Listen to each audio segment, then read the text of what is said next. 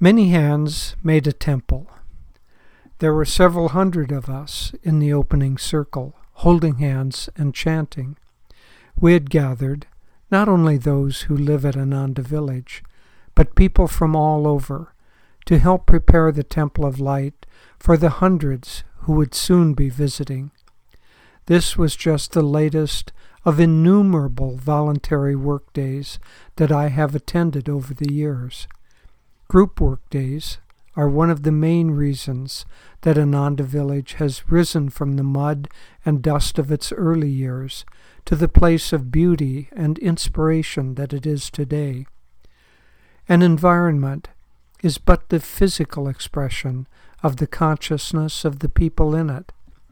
The climate problems we face now are nature's reaction to the greed and exploitation that are so prevalent in the world today.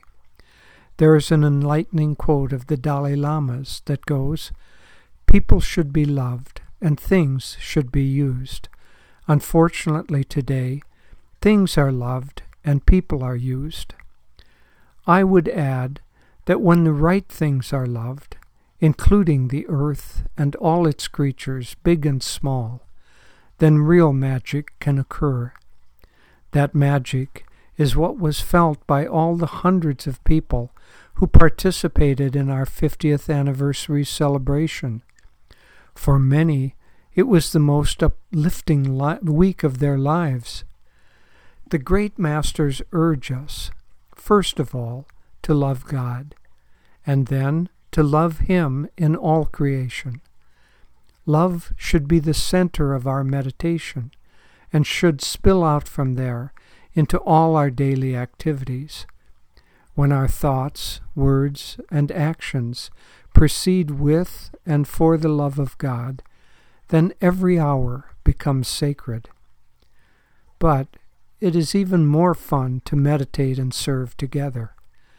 Yogananda said, I prefer a soul to a crowd but I love a crowd of souls.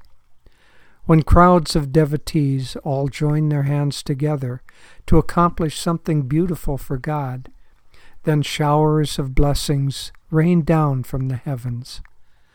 Whatever we turn, whatever we give to God, turns to gold.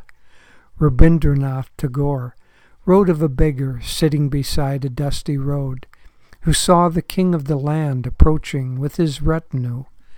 Eagerly he held out his hand to receive alms, but he was shocked and angered when the king himself asked for something from him.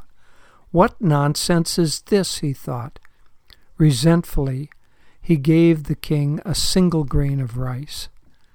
That night, when he emptied his purse, he found there a single rice shaped piece of gold and realized in a flash what this meant.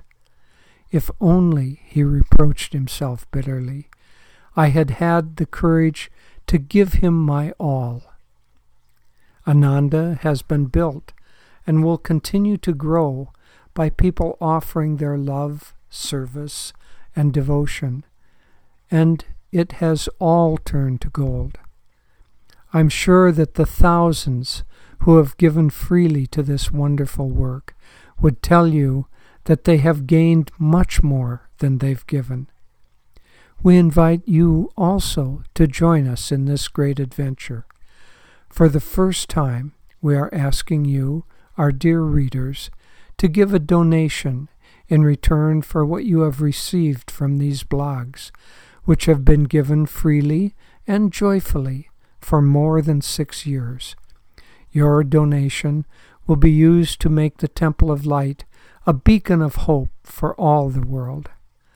Let us join our hands together and make the Temple of Light a miracle that will be a center to spread light and joy to the world. Enjoy Nayaswami Jyotish.